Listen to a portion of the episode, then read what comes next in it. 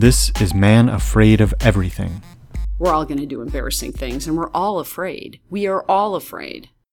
I'm 34 years old, and I'm afraid of taking an improv class. Welcome to part one. I've always been afraid to talk to people.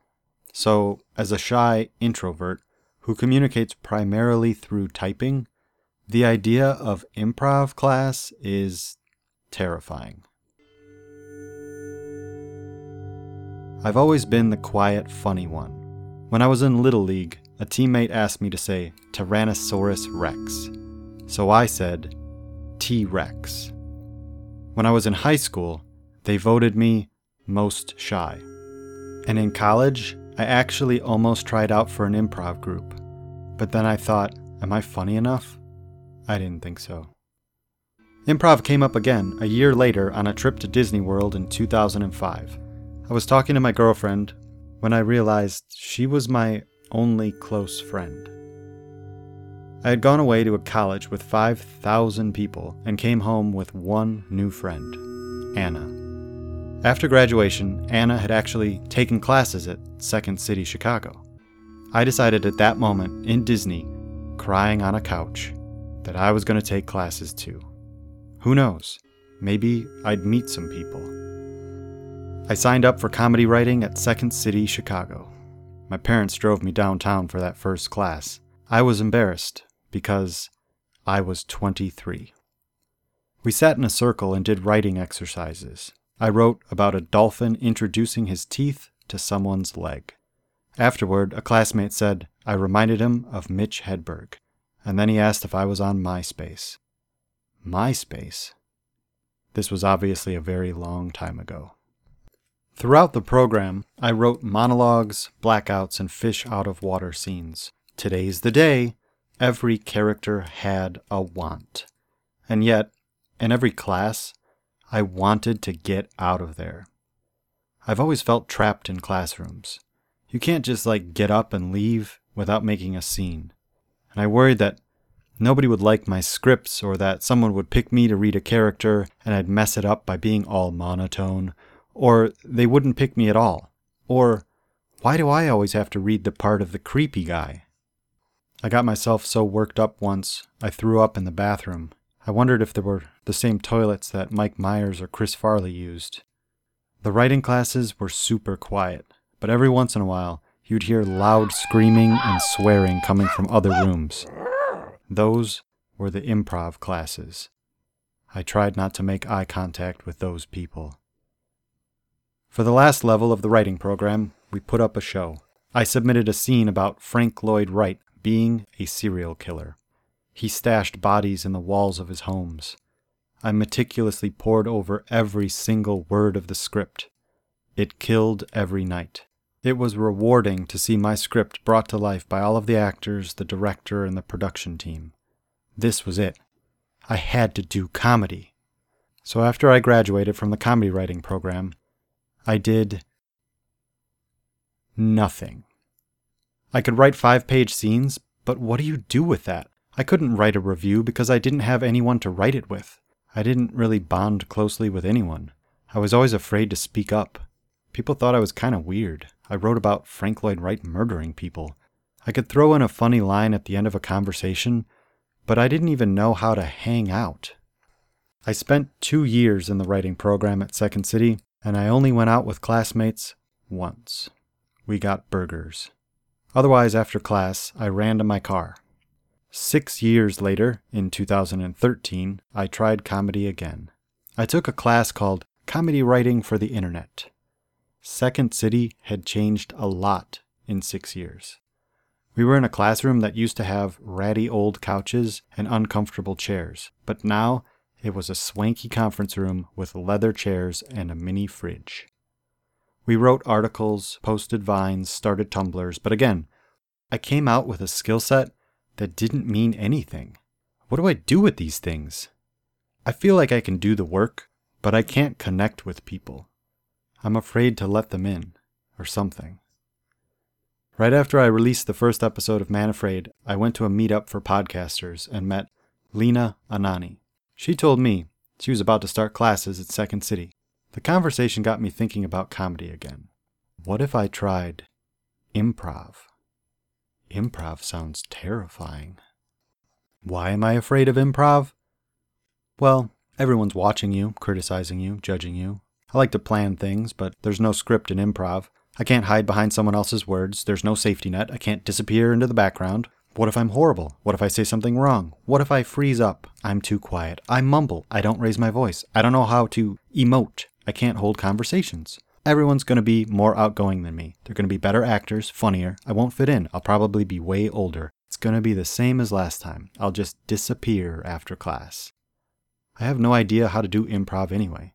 How can I ground a character in reality if my reality is standing in the corner at a wedding, freaking out and looking like a deer lost in the headlights?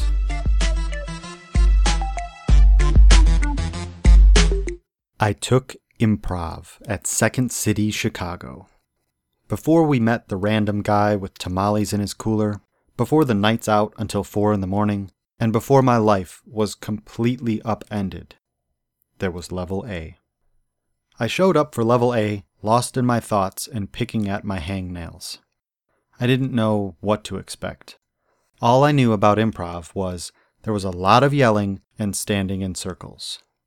Logan was also nervous. When I walked into class, I was just like really quiet because I'm like, okay, I don't know what to expect. I don't know what improv is. I should have Googled it or something. So was Michael. And, and you could tell that almost everyone in the class was in a similar state. You know, the heart racing, the palms kind of sweating. And Marla was keeping an eye on all of us. I just remember scanning the room, you know, thinking these are a bunch of characters. What's with these people? I, I don't know what's everyone's background and, and why they're here and why am I here? We made a circle and said why we were there. And I was floored by how many people were there because they either got promoted from an engineering role to a managerial role and they wanted to feel more comfortable speaking in front of people, or they just wanted to be more outgoing, or they were a man afraid of everything. And that was so humbling because I think I was so nervous because I, you know, it's Second City. This is where Tina Fey, Chris Farley started. I thought it was going to be all these people trying to make it big. And trying to make it all about themselves.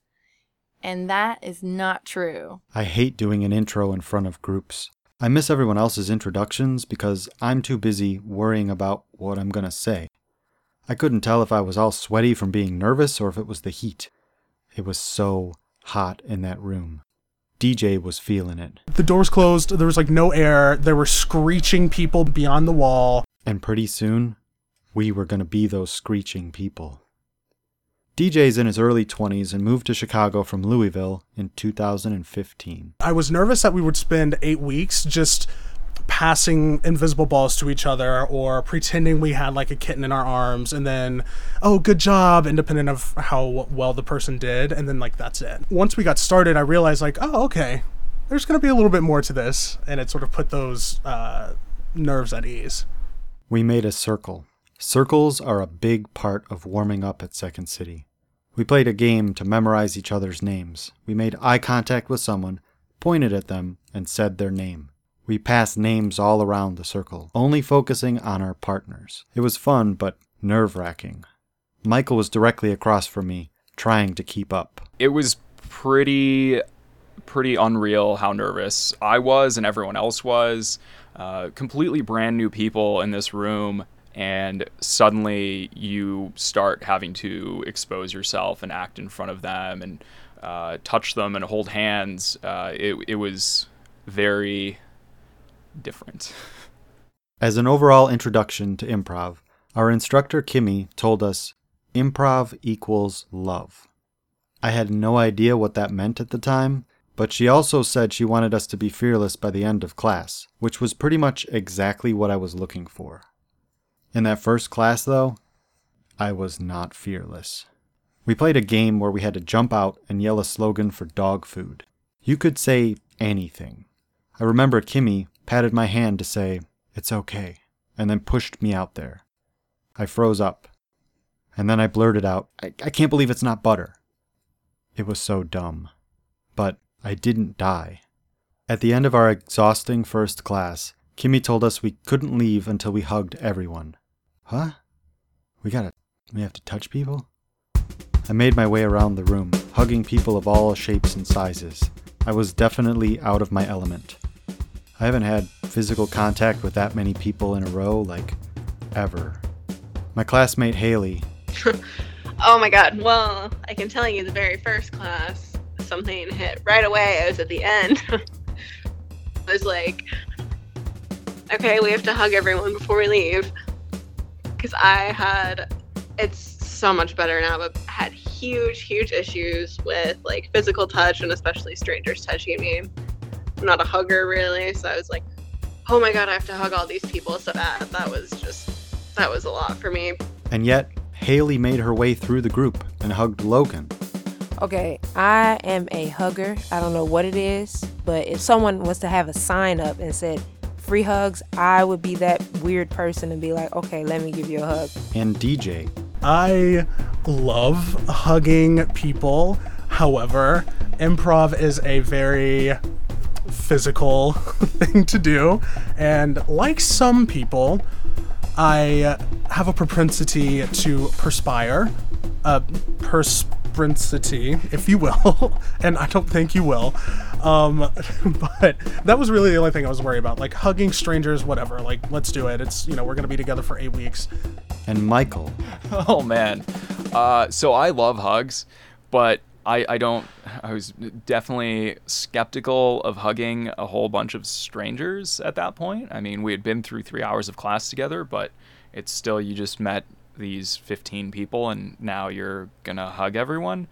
Uh, and you know, I figured, okay, well, I've I've signed up for this class.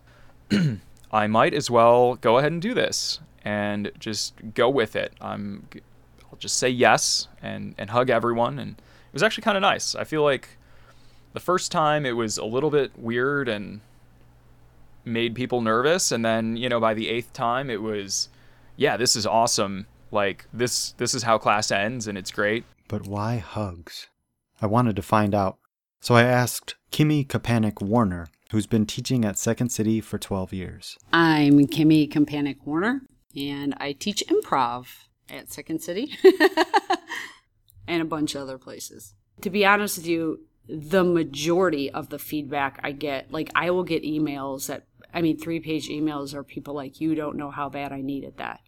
It forces a human connection between you and a stranger. You can learn this stuff, but when you're touching somebody and you're hugging somebody appropriately, um, I feel like it brings you closer together. You, there is something that you really do care about this person, and it's not just bullshit.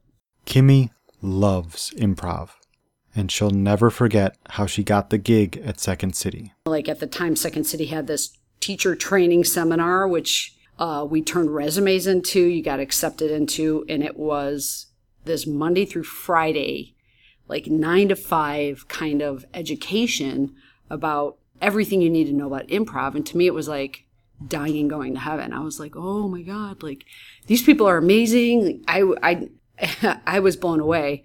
And, um, and I think that was like October.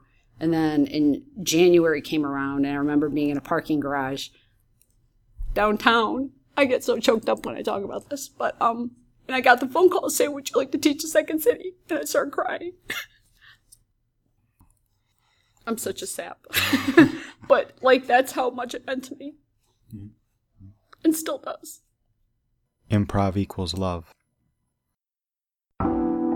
After all the hugging in our first class, Kimmy told us we could see the main stage performers play improv games for free. I wasn't sure how to get to the main stage, which was sad because I had spent two years doing comedy writing at the training center. Eventually, I found the entrance and asked the coat girl what time the free show was. She said between 10 and 10:30 after the main performance. It was 9:45. I went back to my car and sat alone while I charged my phone. Half an hour later, I headed back to the theater and waited on a church pew in the lobby. The audience was going crazy, and I thought, when is this show gonna end? The performance finally ended, and people flooded into the lobby. I got up and stood next to some merchandise. Then the ticket booth closed. Then random doors started opening and employees appeared out of nowhere. Then employees hugged each other and started leaving. I waited a little longer. It was approaching 11. Finally, I worked up the courage to ask someone Did they already do the free show? Yeah. Oh. I waited around for an hour and 15 minutes for nothing. At least the first class wasn't so bad. My classmate Marla just graduated from college last year and moved to Chicago from a small town in Indiana. She left that very first class. Feeling changed as a person. I I noticed that I would just look at things differently because, you know, the number one rule is there are no wrongs and to accept one another and trust one another. And I just felt like every time I walked in the room, I was entering a judgment free zone. It was just so freeing. And I tell everyone that I, I've talked to about improv that it, it's almost therapeutic. They were just little things, but I started to do them. Look people in the eyes, pay attention, listen. Comedy writing was all about dialogue. I could go back and edit every single word until it was perfect. Improv was the total opposite. You don't even need words. You can tell an entire story with an eyebrow raise. Improv is about listening and reacting, being in the moment. Overthinking will make you drown. I've always had problems stepping forward because I am an overthinker. But Second City accounts for that. Your partners are there to support you. You have to trust them and know that it's okay to fail. It's not about you, it's about the ensemble. Kimmy can explain it better than I can. You know, there's so many different schools on improv, there's so many different theories, there's so many different thoughts, but I guess mine is in I was heavily influenced, like probably by Brian Posen and Martin de Maat, the guys who taught me like you can learn this with love, and it when you really break it down on stage, if you put all your energy and respect and love towards somebody else on stage, they're going to do the same for you. And that's kind of why it works. Um, but a lot of people think improv is something totally different than what it is. They're like, oh, it's about coming here and being funny. And I'm like, no, it's not. It's about being that weird, wonderful, embarrassing you and being okay with no matter how messed up you are and how much of an idiot you are. Because guess what? We're all messed up and we're all idiots. And we're all going to do embarrassing things and we're all afraid. We are all afraid. To break us from our egos, we practiced a technique called mirroring. You gaze into your partner's eyes and take turns leading one another's movements until eventually you're moving as one person.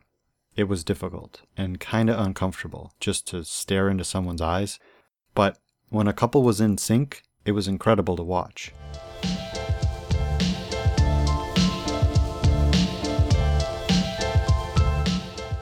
Every Thursday night was a two hour race to get downtown for class on time. I'd stop drinking water within half an hour of the start of class so I wouldn't have to pee. I'd have five minutes to spare after I parked. I'd be running across the street thinking, Did I remember everything? Do I have water? Should I wear a sweatshirt? I could put the water in my sweatshirt. Where am I going to sit? I'd get to class feeling winded and nervous. Initially, a lot of improv was just asking myself, what do I do with my arms? You're probably familiar with the principle of yes and. Basically, you agree to everything your partner says, and then say something to further the story. So, if there's a monster in the closet, you say, I'll get the broom. You don't say, No, monsters don't exist. After our second class, a group of us made our way over to the main stage. This time, I got there early enough to get in. The world famous theater was a lot smaller than I had expected. Six amazing improvisers created scenes on a shallow stage. My classmate Griffin found it enlightening to say the least. You got to see the little techniques that you were learning right away. Um, you're like, oh, that's what they're doing. Oh, they're doing that. Oh, they're doing that. Perfect. Um, and as you move forward and you continue to see them, you realize how disciplined they need to be and how many times they've run scenes. After the show, we went to a bar called 1959. I opened and closed out the first bar tab of my life. I was 34. I had a Coke. I made an effort to go out after every class, even if it meant I only slept a few hours. I didn't want to repeat my comedy writing experience. I wanted to get to know my classmates. After classes, we saw shows and went from bar to bar. After a while, Logan started to join us. Logan had jumped over into improv from the world of acting. I wasn't going out because um, for me, I'm always trying new things and then I don't trust the things that I'm trying. So then when everyone was like, oh, I'm going to the show, I was so used to the group that I was with before and we never did anything. So I was so used to saying bye and then we go home.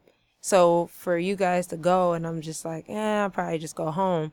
I knew I was missing out on things that they were doing in the shows that I could probably use in the classes and then have a connection with you guys. So I felt like a almost like a disconnect from not going to the show. So that's why I try to like go even when I'm like dead, dying, need sleep. I still like go and like just just just go and experience with you guys as much as I can. The energy of improv class and live theater made me feel wired. I could never fall asleep after class. My classmate Michael felt like the the excitement, especially when you have a class that goes really really well, where you kind of overcame something that uh, was difficult before. Uh, the high that you feel after you walk out of class is is really just amazing. Michael's a reinsurance analyst in his twenties. Sometimes I get home and and I just I can't sleep because uh, it's there's just like you get this rush of adrenaline and dopamine or whatever. It's it's just really exciting and um, yeah, it's it's a really really good feeling after class. Every session threw something new at us. We walked in expecting to play little games, and then out of nowhere, Kimmy asked us to do a monologue in front of the class. We had to tell our funniest and most embarrassing stories. It was just us in front of everyone, revealing our secrets and ourselves. I had played the games and I sweated through the monologues, but I was not ready for Freeze. In Freeze, two people perform a scene. At a good stopping point, a member of the ensemble claps and yells Freeze.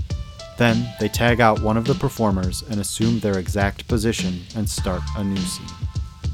I could never pick a perfect moment. I kept waiting for inspiration. What's a funny line? I'd spot a funny pose, but then they'd move and I'd lose the moment. We learned that the longer you wait in the background, the harder it is to get out. You'll sink into quicksand, and the audience notices that you have not gone.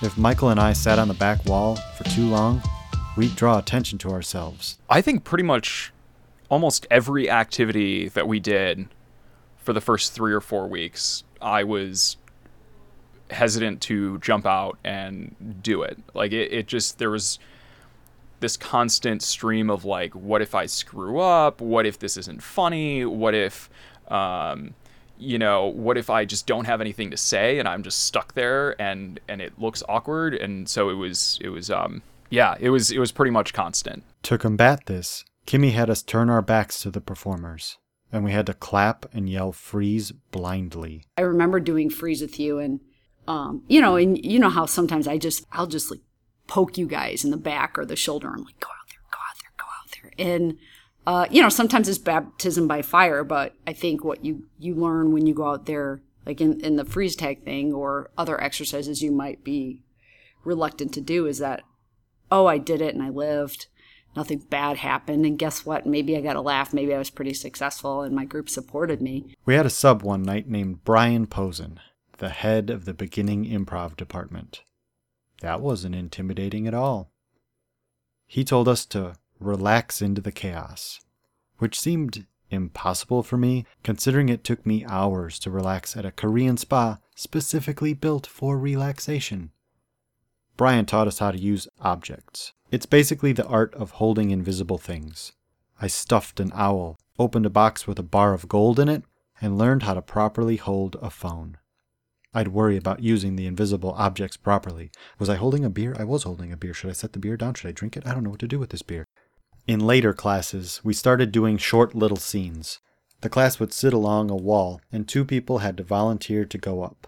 I was always afraid of volunteering. I'd just sit there quietly and try to go last. The more scenes I watched, the more anxious I'd feel. Uh, it, it was almost better to go first. What's a scene? It's when you and a partner go up in front of class and act out a scene based on a prompt. So here's an emotion, or a scenario, or a location. I did a scene with Haley where I recited a poem on the fly about meeting the love of my life next to a dumpster.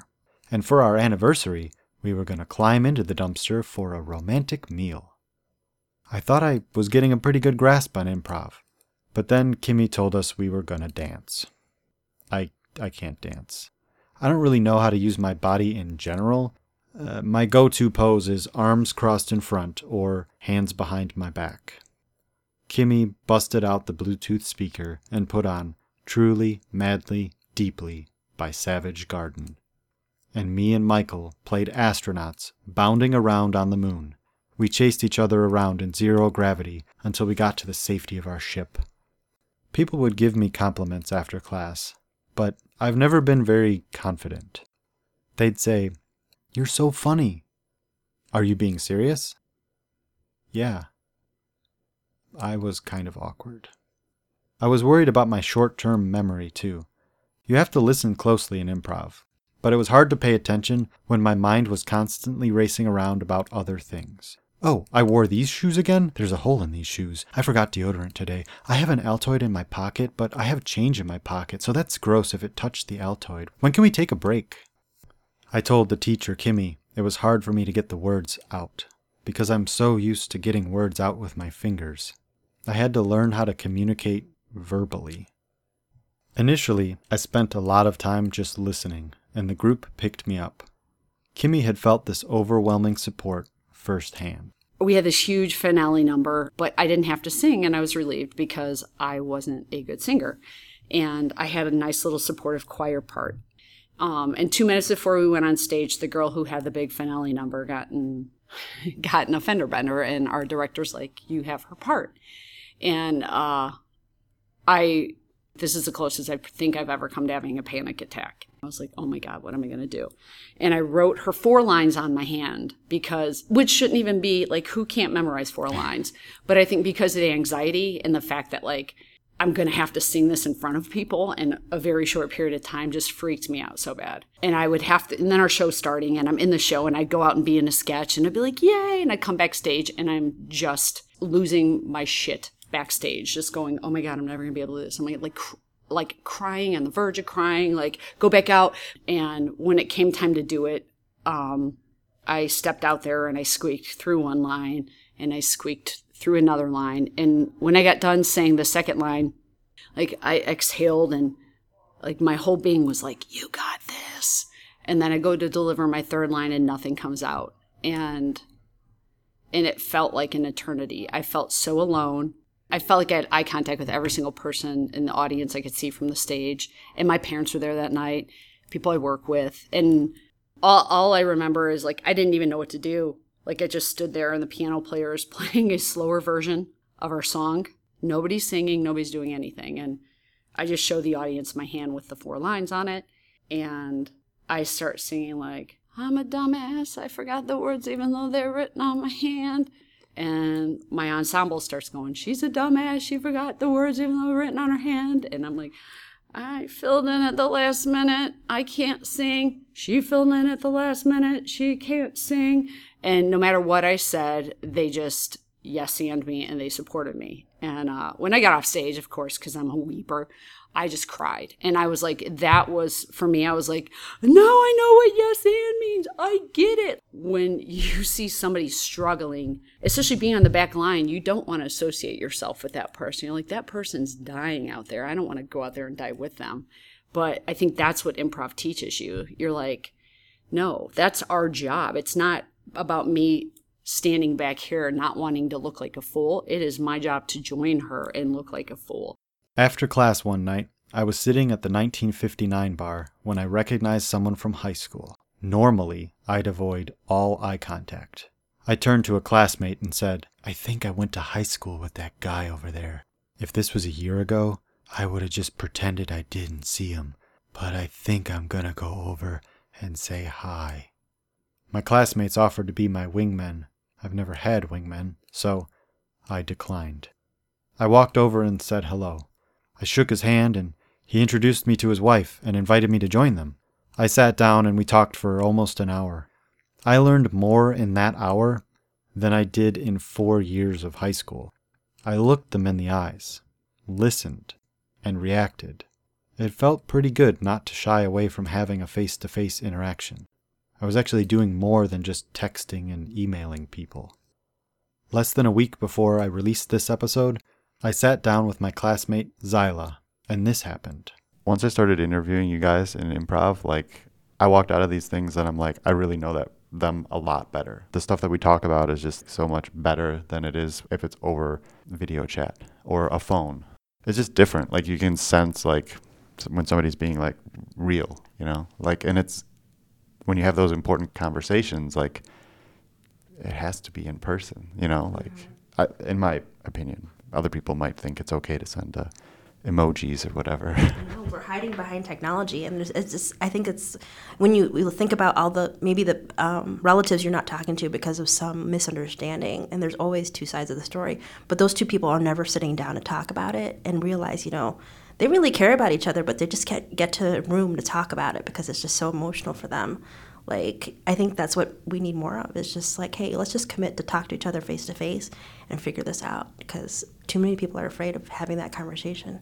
During the eight weeks of level A, I don't know if I just learned improv or if I learned how to talk to people, to trust them, and to start letting them in. You know, we can't guarantee that you're not going to be uncomfortable, but we can guarantee that it's going to be a safe place to experience something with a group of people and you're going to learn within that experience. Um, for me, because I wanted so bad to be good at improv when I learned it, and I wasn't, and I sucked, and I was horrible. And I had awesome teachers, and I had teachers that were very scary. Like, I was afraid to go to class, but I went to class every single time because of the art form, not necessarily because of the teacher. And I think because of that experience and learning it with a lot of fear, I guess that's always stuck in my mind that like you can teach this stuff without being scary. And yet, Kimmy told me she found it strange that I didn't seem afraid in class. Wait, what? People can't see that? When I'm lost in my head, are people thinking my blank expression conveys disinterest? That would explain a lot. That could be why I haven't really connected with people again, I think you're just like more stoic and introverted. Like you can see who's extroverted and introverted and like who might struggle with stuff or even how your voice is. Like it's a little bit, you know, lower or you're not as physical or you're not showing it or like bigger emotions like maybe other people are. Level A was cozy, fun, and had lots of games. So I didn't really have any fears about signing up for level B. What I didn't realize was level B was going to be something far more intimidating for someone like me. Thanks for listening to Season 2, Episode Number 9. There may not be another one. Man Afraid of Everything is me, Jed. You can find more episodes at getafraid.com. Theme music by FF Lowbeats. Thanks to my classmates and Kimmy for sharing their stories. Thanks to Marla for helping with the edit. Special thanks to all who previewed and gave me feedback. Subscribe and be the first to hear part two.